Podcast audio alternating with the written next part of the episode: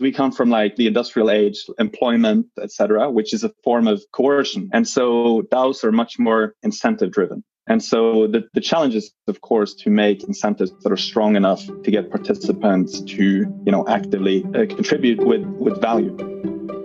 Voices of the Data Economy, a podcast supported by Ocean Protocol Foundation. We bring to you the voices shaping the data economy and challenging it at the same time. We talk about breaking down data silos and equalizing access to data for all. Hi, everyone. Welcome to this episode coming to you from Ocean Protocol's headquarters in Berlin. And today we have Alex. Uh, I prefer that he pronounces his last name. Um, Alex is a very interesting person working in a section of uh, blockchain and data data science. So we thought he would be an amazing guest uh, and a builder to tell us what the space looks like uh, from his point of view. Alex, uh, welcome to Voices of the Economy. Tell us a little bit about yourself and your journey into uh, the wonderful world of crypto and data. Yeah, thanks very much. Happy to be here. Uh, yeah, so my name is Alex Svanevik. I am a data scientist and I'm also a co founder of D5, which is a data science DAO, and also a co founder of Nansen, which is an analytics platform for blockchain. Um, so my, my background is in artificial intelligence uh, originally. Um, I graduated in 2010 from the University of Edinburgh. And then pretty much the same day as I graduated, I set up an AI company with two course mates. Um, so, so that's kind of my background. And quickly after setting up that company, I realized I needed to learn more about business. So I went into management consulting for a couple of years.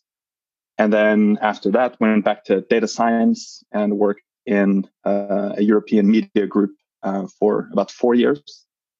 And then in 2017 is when I started working in the crypto space.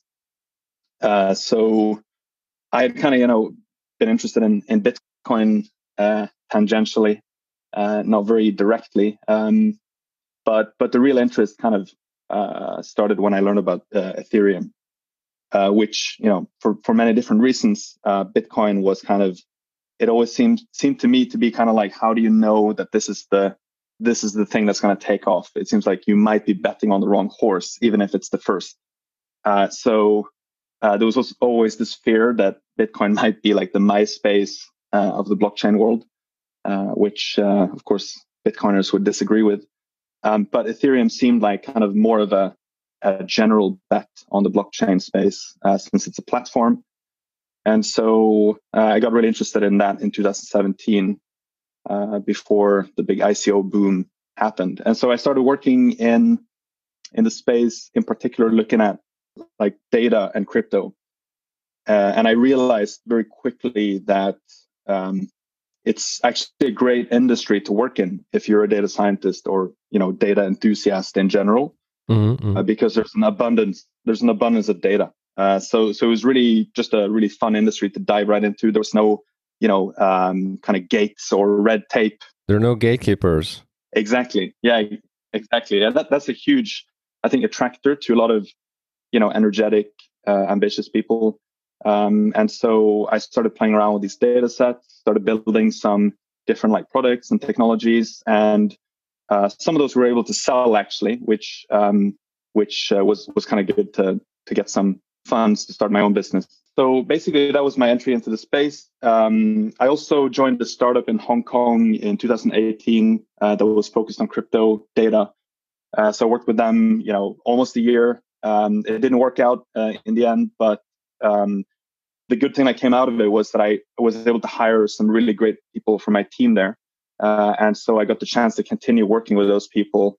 And so in 2019, we started a, uh, a DAO, a decentralized autonomous organization for data scientists and data engineers.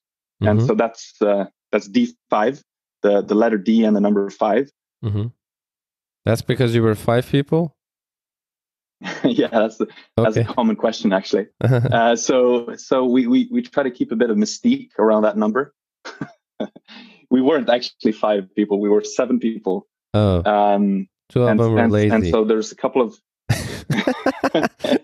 yeah, uh, no comment.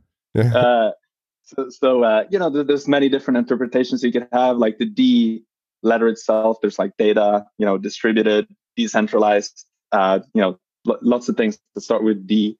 Um, and so uh, that that's kind of just the name we came up with. Some people uh, say it sounds like a boy band, but you know, there it is, D5. A little bit, a little bit. And maybe, maybe from your point of view, what is a DAO? I think uh, maybe even like ninety plus percent of our audience might not be very familiar with um, DAOs as a, at least in the way that you're using it. Maybe they've heard about the DAO in 2016, 17 era of crypto. Yeah. So, um, you know, I'll be I'll be open and say that like our take on it is very pragmatic, and so we aren't like very tied up with the the term DAO itself. Like for us, it's really about just having an organization that makes it possible to collaborate across borders without a lot of friction, uh, and some kind of ways to you know manage funds together and make decisions. Uh, so um, you know, I wouldn't I wouldn't claim to be an expert on like the terminology or uh, the kind of you know what makes a, a DAO decentralized, for example, what makes it autonomous. So I would say our approach has been more pragmatic. Uh, mm-hmm. So first, it's really just about having kind of like an organization 2.0, which is like digitally native. Um, and so I think right, we discussed right. this on Twitter actually. Uh, yeah, let's let's not mention that thread. Uh, uh, basically, everyone in crypto disagreed with me except one one person. So I guess uh, my take is also very controversial. Yeah, I mean, uh, to me, it's really about you know um, having new forms of organizations that don't rely on you going to the notary for every single change you want to make. Yeah, yeah. And so and so that's kind of what it boils down to. Um, and so uh, just to mention very briefly at a high level, like what D5 is all about. Um, it's really a, a collection of people who wanted a third way to work. So, you know, we didn't want to necessarily be employees in a company or even like co-founders in a startup in a traditional sense. Um, and also on the other hand, we didn't want to be like individual consultants or freelancers. And so we figured maybe there's a third way open where relationships. You can, yeah, exactly. Have more of like a liquid yeah, you know, yeah. collaboration style and so that's what D5 really is. It's kind of like the boring way to explain it is like a consulting shop 2.0, right? That's like kind of like the way you might describe it to someone who is not in crypto.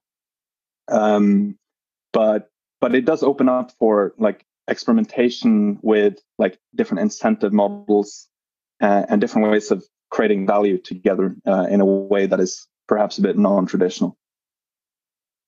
Um, so that that's fascinating to hear. It's um, that that you guys are already using a DAO and and it seems to be working for you.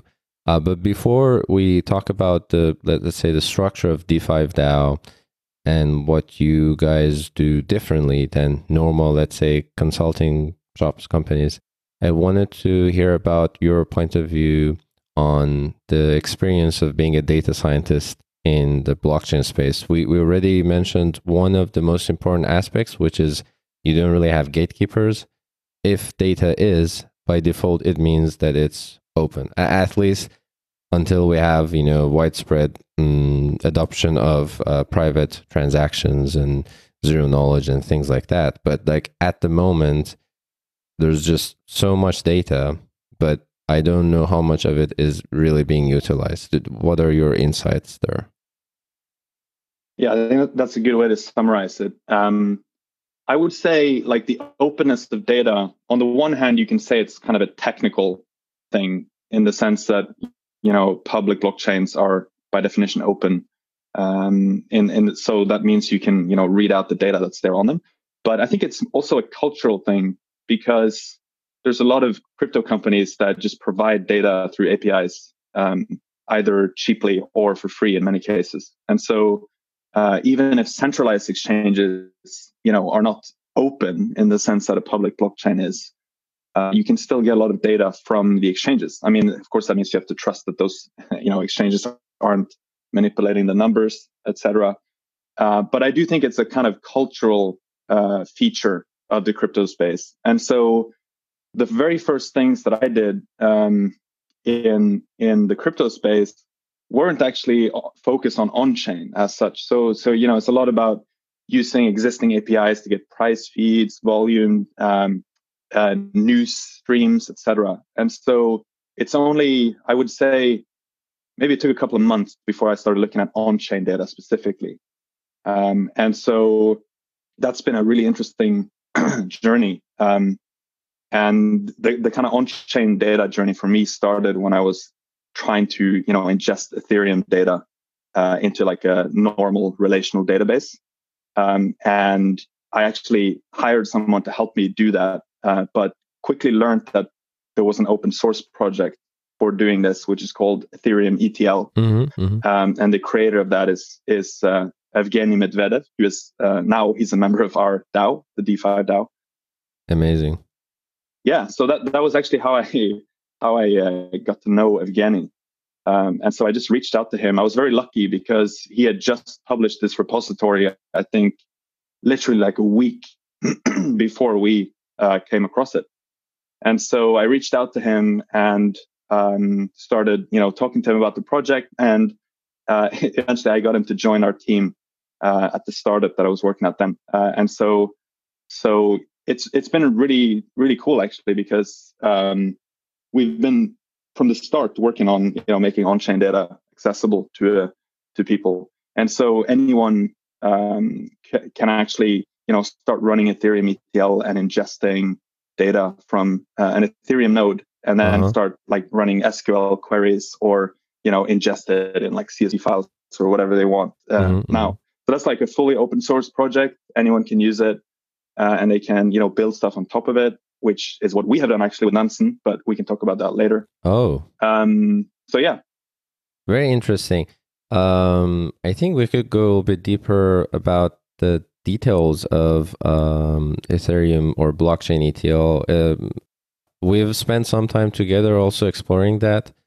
Um, can you tell us a little bit about you know how it came about to exist. I, as far as I understand, it's uh, something open source funded by Google to maybe promote uh, BigQuery, right? Yeah, that's that's how it was popularized, at least. Um, but the project actually started uh, really like a, as a grassroots thing, um, and it was Evgeny who was the main driver, and he still is the main driver of it. Oh, and wow. so he just wanted to he just wanted to you know uh, run SQL queries on Ethereum data um, and mm-hmm. so and so that's kind of how it started. Uh, he actually first uh, used AWS uh, as the example of you know databases that you could ingest this data into. Uh-huh. Um, so he, I think he did an example with Redshift, which is one of the AWS database technologies. Uh-huh. Um, and then uh, later on, Allen Day, who is um, one of the great people at Google uh, working with blockchain and trying to connect with the blockchain community, uh, he reached out to me um, probably had seen me on Twitter or something, and and I actually mentioned Evgeny's name to him, and so that's how like the collaboration with Google started. Um, and so Evgeny and Allen have been kind of the the two key people in in making that uh, Google collaboration uh, so fruitful. Uh, and so they published um, the data sets for like transactions, logs, traces, token transfers, etc. in BigQuery um, which means that anyone can just, you know, they don't have to even run Ethereum ETL on their own. They can just go into BigQuery and start like running SQL on uh, Ethereum data. Uh, so that's kind of how that um, that uh-huh. thing came to be. Uh, but it's not actually like you know originally uh, it wasn't started by Google or anything. But that's that's obviously like a huge. Uh, it's been a huge driver for adoption and exposure, really? and it's been very critical to the success of this open source project. Yeah.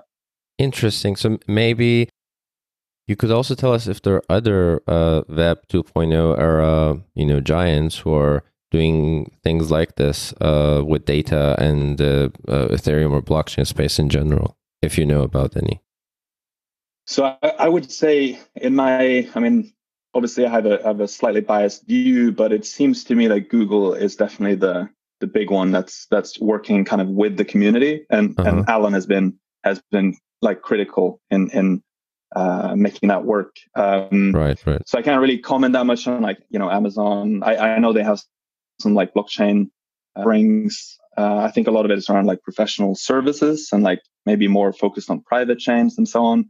Uh, but Google, you know, has done partnerships like Chainlink um, and and lots of other projects as well, um, mm-hmm, mm-hmm. and not just Ethereum, right? I mean, you yeah. can you can actually find Bitcoin data, uh, Bitcoin derivatives Bitcoin Cash, Dogecoin, Litecoin, uh, all that data is published actually um, in BigQuery.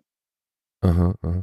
Well, maybe we should get Allen here too. It sounds like uh, he's the oh, yeah. node. He's the node with many spokes, kind of connecting him to Definitely. different projects. Uh, yeah, I, I think towards the end of the podcast, I mean, we can maybe talk about also what uh, we're exploring together with you guys in Ocean. Sounds like uh, cool, cool stuff that uh, could happen out of all of this.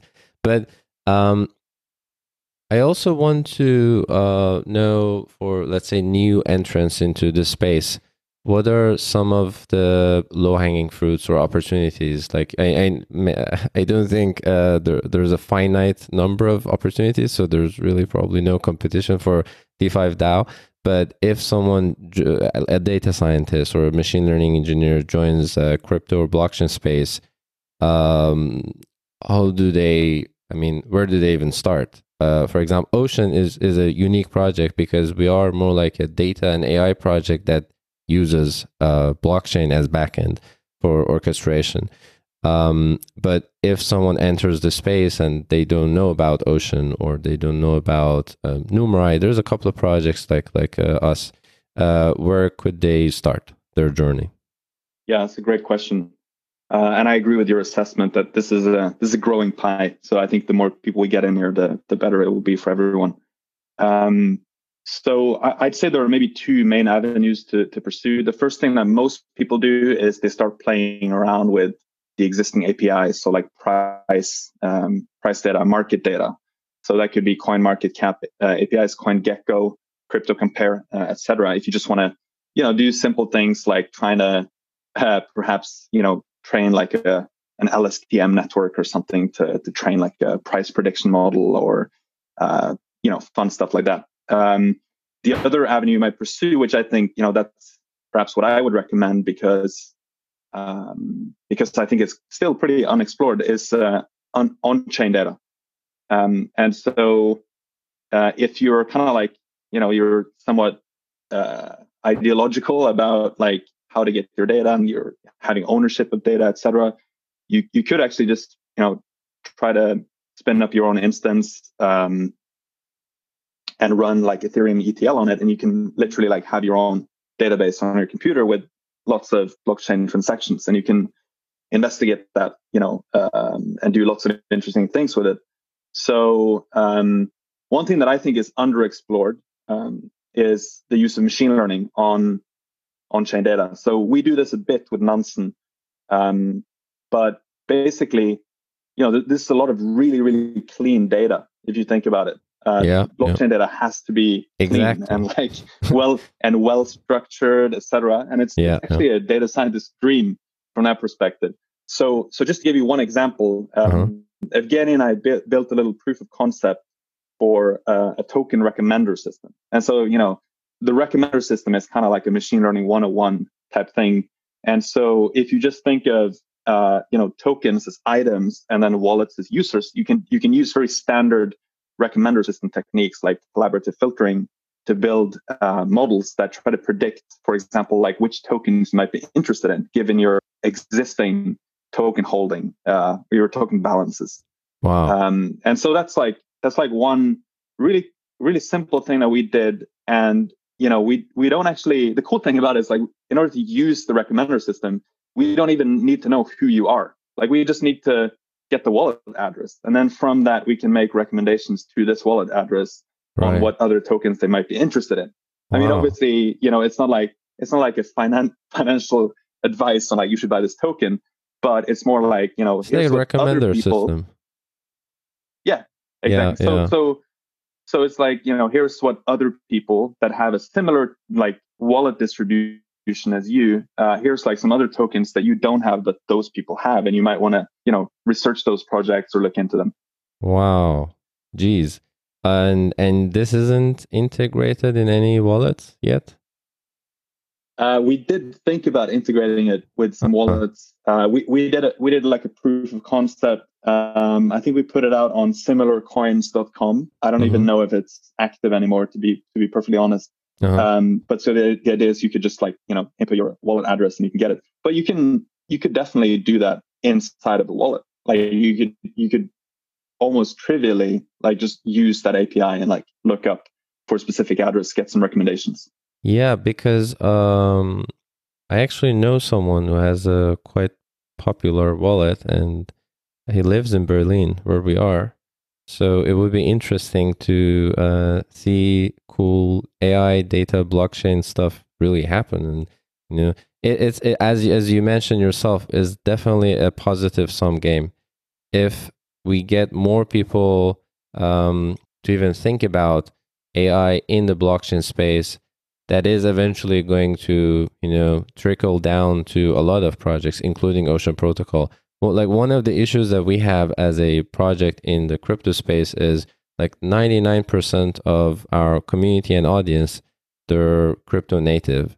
And there's a much smaller number who are um, let's say purely interested in the data side. And and it's just difficult because if you're going to do a project with ocean you most of the time you need to understand at least some amount about both the blockchain backend side and you know your own data pipelines, whatever you want to do. And that just uh, makes it exponentially more difficult to build an ecosystem of AI and blockchain uh, developers. And yeah. so, so, so, you know, having things like what you just talked about is recommender systems. That's a really cute and you know interesting, tiny way of getting people, giving people ideas of things they could do. So uh, let's definitely continue this, you know, offline and see what we can do. Um, yeah, hundred percent. So um, you also mentioned uh, Nansen a couple of minutes ago. Uh, this is a, uh, I think, focused uh, software as a service project that you guys are working on at D5 DAO. And uh, yeah. I'm just like really curious to know um, how it came about to exist as a standalone project and what was the journey for Nansen to be you know what it is now and where you think it could be in a couple of months? Yes. So Nansen uh, came about because as data scientists and data engineers uh, we had worked with many different uh, interesting teams in the space 0x uh, this decentralized exchange protocol. So one example aragon um, Totle dex aggregator. And we saw that many of the same challenges uh, were recurring actually. And um, also when we were speaking to other, you know, potential clients and so on, they often had the same needs. And so we built Nansen to address some of those needs and kind of build an actual analytics platform uh, that made it easier for us to like do our job, but also potentially it could be a product that other people could use. Um, and so Nansen is um, it's an analytics platform that combines on-chain data, but also it it combines it with off-chain labels about addresses. And so the classic example is if you want to know how much, let's say, stable coins or Ether um, is going in and out of exchanges, you need to know which wallets are actually exchanges. And so this is kind of one problem that, that Nansen solves. Um, so we have almost 50 million addresses labeled at the moment. Um, 99.99% of those labels are actually algorithmically inferred. Um, uh-huh. And so, and so that's pretty cool because you can, uh, in a much better way, understand flow of funds on chain instead of just, you know, seeing like 0x123 send some funds to 0x ABC.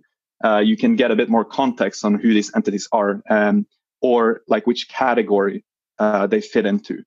Um, so so that's kind of what Nansen does. And wow. the way I see the way I see it is is kind of like um, many people are familiar with Etherscan, which is a great product, and I use it you know every day, like many other people do. Uh, but it's it's not really tailored to sort of surface like the signal from the noise. Uh, it's very much like a microscope, right? You can like pick an individual address, pick an individual transaction, and look at that.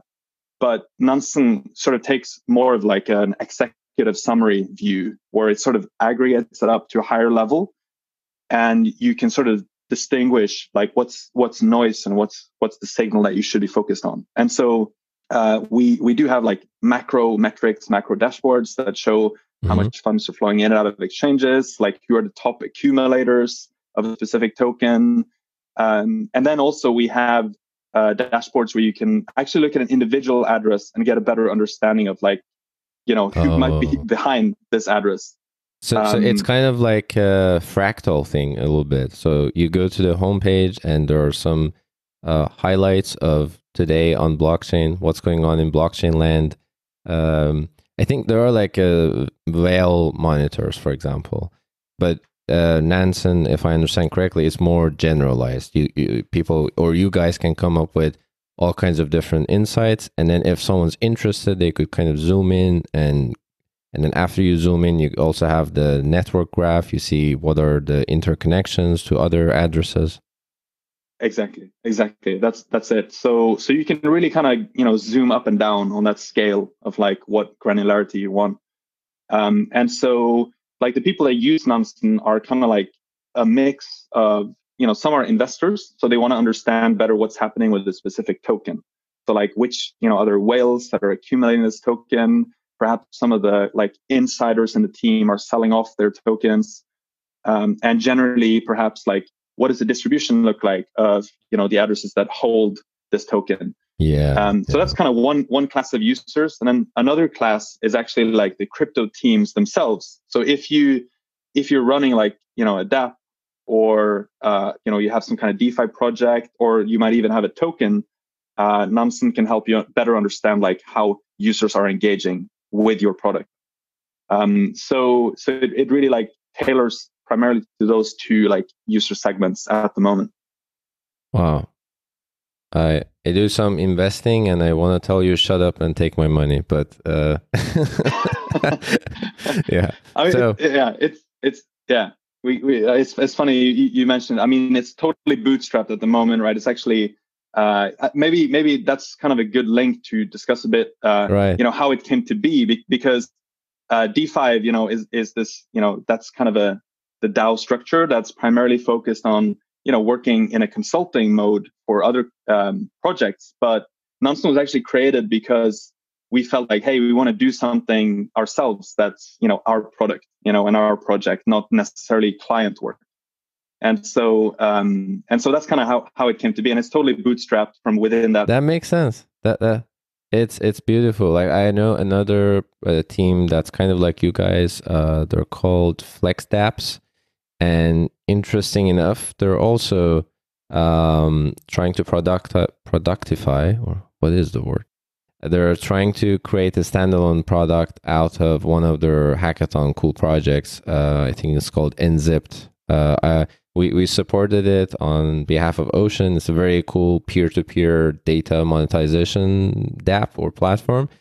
And they're also mostly doing consulting but now thinking about their own project. What, what i find interesting about like this approach or like this journey is that what you build does not even need to go through product market fit because someone already asked for it you know maybe exactly. maybe exactly. At, scale you need to test your assumptions and see if people are still interested in paying for this hundreds of thousands of users but but you have at least 100 users or five users or 10 users that's a really great point i think it's a very organic way of creating a business like if you do if you do consulting work which is kind of like you're saying hey i'm going to put my skills uh, you know put them to use on the open market and anyone can sort of like you know buy access to my skills then over time you you definitely learn like what are the needs that are out there and it's it's a really i think it's a great way actually to build businesses because uh, as you say you don't have to spend a lot of time like trying to figure out if there's product market fit so yeah, yeah, yeah. so so like when when we started we we kind of went into like build mode right away because we knew we knew like what people wanted and, yeah. and so we didn't have we didn't spend that much time like pivoting or like iterating back and forth of course it's a bit of that but um it was pretty much like build mode and then just launch it. And you know we've had like 60 trial customers in the first uh, six weeks which is like great for us as it's purely like organic and bootstrap. So it's a fairly new project right? Yeah. So we put the the landing page out like six weeks ago. Oh. Um and so wow. and that's so, about the time we met i think or we had our first contact. Yeah. Yeah it might be. So Um, so it's very simple. Like people can sign up for like a paid trial, and this is also kind of unusual uh, in the crypto space. But we give people like you know they can pay nine dollars to just try out the platform, um, and then from there, you know, if it's useful to them, they can uh, choose to to become a recurring subscriber to the product itself. Um, and so there, there's actually like no free version, and that's purely because like we need to have cash flow to develop the actual product itself. Wow, cool. Um, listeners of this podcast will get a 90% discount if they click on this link. the only problem is there is no link. Go find the link. So, uh, but I also wanted to know like what was um let's say the the biggest uh, hurdles problems that you guys faced maybe there was nothing it sounds like a very smooth project for you guys but uh, did you uh, face any like major issues both on the business side and then technology stack to to build something like this?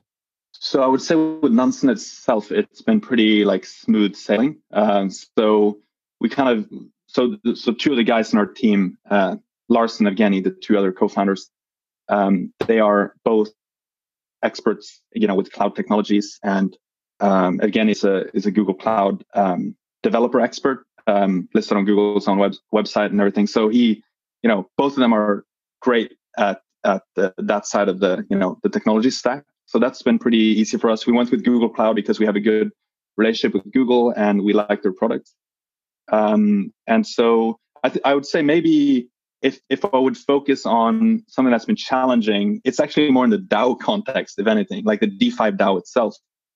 Um, and and I, I, would also make kind of like an overall comment that one uh-huh. benefit that we have because we don't have any like you know we don't have any uh, VC investors, we didn't do a token sale. We can be like super open and transparent about all the like failures and like things that don't work out exactly as we want from the beginning. Um, so so I think the DAO like the DAO structure itself has been a bit challenging. It's been a lot of learnings about how to make that work in practice. And so yeah, yeah. And and and so like one one thing I would focus on is um, uh, is like how do you incentivize like participation? I mean, how do you and you see this with other DAOs as well, even at the you know bigger scale like MakerDAO, Aragon, etc. How do you get people to you know participate and vote um, and like drive forward like new proposals and stuff like that? Um, that's not trivial, and so you need some kind of like incentive mechanisms, I think, to make that work. Do you have any ideas? Yeah. Because at Ocean, we're also exploring the DAO space and the space of you know possibilities, and we have a testnet DAO running. We have a really cute code name. It's called Metadata DAO. so it's it's a play between Metacartel and data. And uh, what one of the things that we've been um, testing from the early days, I think back in February 2020, is uh, SourceCred um, and Aracred, which is an Aragon DAO that mm. uh, is uh, connected to our SourceCred, you know, backend uh, on Port. Port is our forum, like too too many oceany names, and and it's interesting because you kind of have this in between currency that could be like kudos for us. The name is loot, and uh, mm-hmm. like a like a, a experience points for the community um, and then you because that part is off chain it's fully off chain um, you can you have a lot of freedom you can for example there's a concept called uh, boosting for initiatives so you could say if you post comments you get you know some points and they use a version of google's pagerank for measuring the impact of community contributions but you could also cool. say, uh, guys, now we're focused on this specific project, this part of the GitHub repo. They, they can also monitor GitHub activity, uh, Discourse, Discord, a couple of platforms. And then you say, if people contribute to this specific uh, GitHub repo and their code gets merged and used and is high quality, then they get 10x more points. And and I find this truly amazing. It's like uh, free market capitalism applied to community contributions. Like you, you don't have to push people, you don't have to even formally communicate that I want you to do this, person X or Y or Z. You just signal your conviction through this boosting mechanism, and and then these initiatives become, you know, uh, more highly rewarded. Yeah, that, that's a really great point. Um, and I fully agree with what you said that you don't want to push people, you want to incentivize them to do things. And so it, it kind of changes a bit the way we are used to thinking about projects because we come from like, you know, um, the, the industrial age, employment, etc., which is a form of coercion and, you know, in some ways. And so DAOs are much more voluntary and, and incentive driven. And so the, the challenge is, of course, to make incentives that are strong enough to get participants to, you know, actively con- uh, contribute with, with value. Um, and so as a general like advice to anyone playing around with, with the idea of forming a DAO, I would say the, the main thing is you probably shouldn't spend too much time on like your smart contracts like too early because you need to experiment a bit. Yeah. And yeah. and the, the, challenge, like if you, you know, if you ship a smart contract, like you kind of have two options. Either you could ship some kind of proxy contract, which means you could change it anyway. So it's, you know, it's it's kind of limited what degree of decentralization you have in the first place. Yeah. Or you could come up with ways that are more informal um, and and try to test out different incentive mechanisms, uh, different ways of you know collaborating and then iterate faster. Um, so that's been a big big learning for us. Exactly. I fully agree. And just signaling to the wider community that this dao could be or is uh, ephemeral that it doesn't yeah it doesn't need to be forever that that, that was one of um i don't know maybe my comments uh last year uh, talking to Ryan Zurrer and I think Jake Brukhman around uh, future of work. I think Ryan had a very interesting talk at Web3 Summit last year about working for a DAO. That's also kind of the exactly the topic of our discussion. And I mm. felt one of the let's say design patterns that's really missing in the DAO space right now is ephemeral DAOs that just come to exist. They emerge out of you know necessity and they're not complicated they're they're minimally decentralized and maybe it's just uh, 200 lines of code and then they die you know just like you, that and that's a huge difference also compared to traditional corporations. Just like the cost of setting up an entity is so high and then the friction of uh, winding down a company. Like i live in germany and it sucks. It's horrible. Like you need like one or two years time from from the time that you are sure you want to wind down the company. You, you there's a whole process. It's it's insane. So exactly. so so imagine yeah. if we could have uh, these DAOs just emerge for specific things. I think there's a project called F12, Fantastic 12, that they have like a fork of the Moloch style of DAOs and it's integrated with Discord and you kind of just you know you have a DAO just for submitting uh, to a bounty, and then it dies after the funds are distributed. It's really cool. Um, so this space That's is really open, um, and and uh, I think uh, we should just uh, continue being open to these new you know approaches to the future of work. Yeah, hundred percent. I think you know you used the word ephemeral. I, I tended to think of it in, in terms of uh, more liquid organizations, but it's a similar notion. Uh, I think we live in, you know, more liquid times, like um, as um, millennials or like our generation basically is more uh, preoccupied with having freedom and and changing changing things instead of locking into like you know working at one company for 30 years.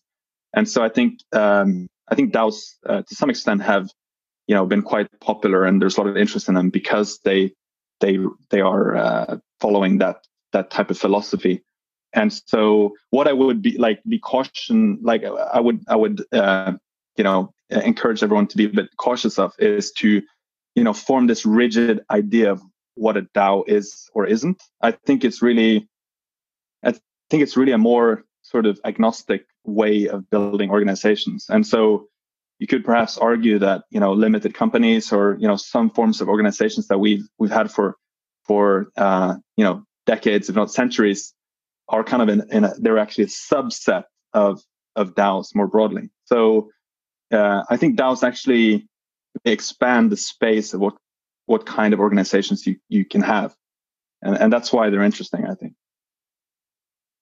I was uh, trying to live tweet what you're saying. Uh,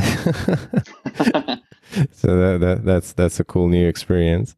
Um, but I obviously fully agree. I think the the the the DAOness of DAOs comes from the kind the concept being fluid and liquid. I don't know which yes. was the the better adjective. Like at the moment, DAOs become like a rigid structure. Uh, that's that's the end of DAOs. Then we need a new meme, really. Right, but but there's an irony there, right? Because like smart contracts are very rigid. So um, so that, that's why um, I think I think there's kind of like uh, maybe a bit of a, a friction point that we have to figure out because it's a little bit of an oxymoron on on a technical level. yeah, you you have you have an organization that's supposed to be loosely coupled and very fluid, but at the same time, the underlying um, uh, smart contracts and codes are very rigid. Yeah, but but maybe you know, at, on the other um, hand, you could say maybe that's you need a rigid base layer in order to have flexibility on the higher levels, right? So so it's not it's not easy to to see like exactly what it should be, but what I know for sure is like it's way too early to conclude on like what is the optimal like structure for doing this. We we need to experiment a lot more. Um, and you know, you asked, you asked about my tweets earlier, and one thing that I've um, I've thought a lot about is you know in decision making, for example, you you can make decisions fast if they're reversible because you can obviously just go back on them. Uh, but when there are irreversible decisions, you have to be, you know, take your time and make sure they're right. And so uh, the challenging thing with smart contracts it, is that in many cases you know, the decisions are ir- irreversible, and so um, that that there's kind of like a bit of a there's a bit of a friction point there. If you want to move fast, but also make a lot of irreversible decisions, that's not a good combo. Oh, I think we can kind of use some of the existing um, legal structures. For example, in uh, VC firms, you have uh, sidecars, if I'm not mistaken. So you have a main VC company, and it's quite rigid. It has a mandate and thesis and everything. And then you could have a sidecar fund that invests um, out of the you know normal structure and thesis in a specific deal. Um, maybe we could have um, sidecar DAOs that um, like imagine like a bubble, and then there's like a tiny bubble kind of emerging out of that bubble, bigger bubble, and within that uh, confined space, you can experiment, but there's still um, real on-chain connection between the um, kind of sister or daughter DAO and and then the mother DAO. Yeah, I, I love that idea. And in fact, we did entertain that idea with Nansen because we thought, you know, why shouldn't Nansen be like a tokenized entity, and then perhaps the D5 DAO could own shares of that entity. Um, and so then you have kind of like a venture model for DAO, right? You could just like spin out new sub DAOs or sub tokenized entities. And then the mother DAO, if you want to call it that, um, ends up like having an on-chain connection with us. Wow, so beautiful. I no, I'm I'm really fascinated by you know these governance and like finance and blockchain stuff all coming together. Um, actually, I dropped out of a graduate program for technology and politics to do what I'm doing now. So it's uh, oh, wow. it's really interesting yeah, yeah, it, it's it, it was a very new program, and they they kind of just invented it. But I was like, huh, maybe I can just just DAO it. so so now I'm I'm sitting here and just DAOing it, and and thanks to you know Ocean Protocol, we we have uh, the funding and resources to to experiment uh, step by step and and you know uh, see what's the the the I can't even say what's the right way to do it, but it, uh, at least what's the right way for the stage where we are uh, right now with uh, our community at Ocean Protocol.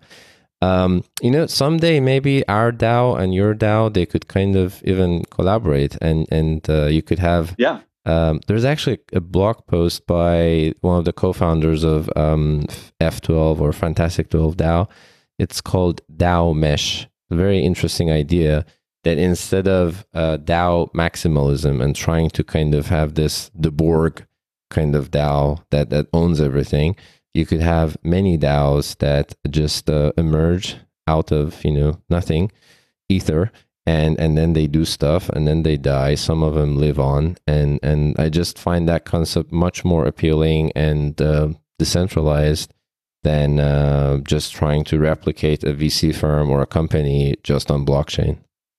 Yeah, hundred percent. I, I love that idea. Nice. I I I I I went into novel mode there. Sorry, was a novelism. so so um, Alex, um, want to really thank you for giving us your time. Maybe we could also just briefly mention this uh, idea that we've been exploring with uh, D5 DAO and Ocean. So yeah. I, I kind of think the anchor there is uh, IDO, uh, it's kind of now hijacked by initial DEX offering, but we wanted to call it initial data offering.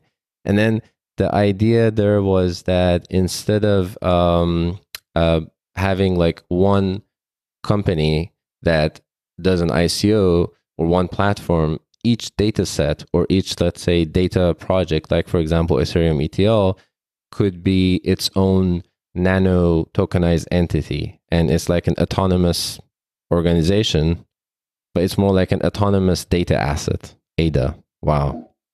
yeah, exactly. That's that's it's a really interesting space to you know conceptualize and experiment. Um, so I think from a public goods perspective, you know, it's not trivial how you fund open data sets, for example. So that's like one angle. If you just even if you disregard like the you know the profit uh, aspect, um, there might be people want to pool funds together just to get some open data set put together. And so you could you could use some kind of fundraising mechanism um, there. But in other case, cases, you might also have a for-profit motive where you say, "Hey, I really think that the the market will want access to this data," and so you might, you know, fundraise uh, to get that data made, and then you actually own some of the rights to it. And so whenever someone uses that data set, um, some of the value flows back to you as a token holder. Yeah, yeah. It really warms my heart to hear um, you talking about the public's good part because uh, actually, Ocean, um, it, before launching any commercial marketplace, we launched uh, Commons. The link is just commons.oceanprotocol.com. And the, the name is short for Data Commons or AI Data Commons and we're also co-founders or like early initiators of an initiative called AI Commons. This is a very interesting space, and I think it would be very cool to um, have this like marriage between um, using uh, you know the ICO concept, but for public goods, and then having an immediate, um, tangible, even like on-chain result of the work. The problem with ICO projects is the only blockchain thing, honestly, about ICO projects is that they used crypto for fund- funding. They have human mm. employees in centralized offices using Slack and AWS, and and and like there, there's just so many uh, levels of separation between the moment uh, that you fund them on chain and then the result that you get out of it. It's it's uh, a little bit yes. a little bit nonsense for, for me. Yeah. Um, so, so the idea of having this completely disintermediated uh, approach where you fund a very specific thing and funds are unlocked ideally for milestones of you know creating a certain data set and then listing it uh, the way you wish. Like i can even now imagine the ux flow. So you say like i want to fund this as a public goods or i want to have shares of it.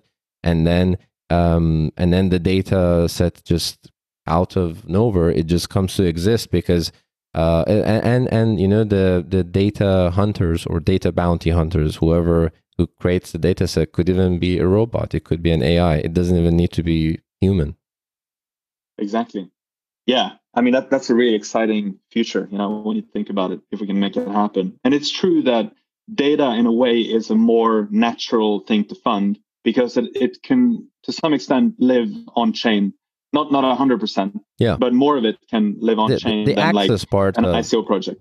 Yeah, the access yeah. control part of data can live on chain, and that's what uh, Ocean is about. Sometimes people confuse Ocean with like um, Filecoin or things like that, or um, right. it, or you know Augur projects like that. But but Ocean is really only focused on the access control, and we're we're in the next couple of months we're moving in the direction of tokenizing that access token or uh, access to data and that kind of gave me an idea actually when you talked about um, Chainlink, Google, and what you're doing with Nansen.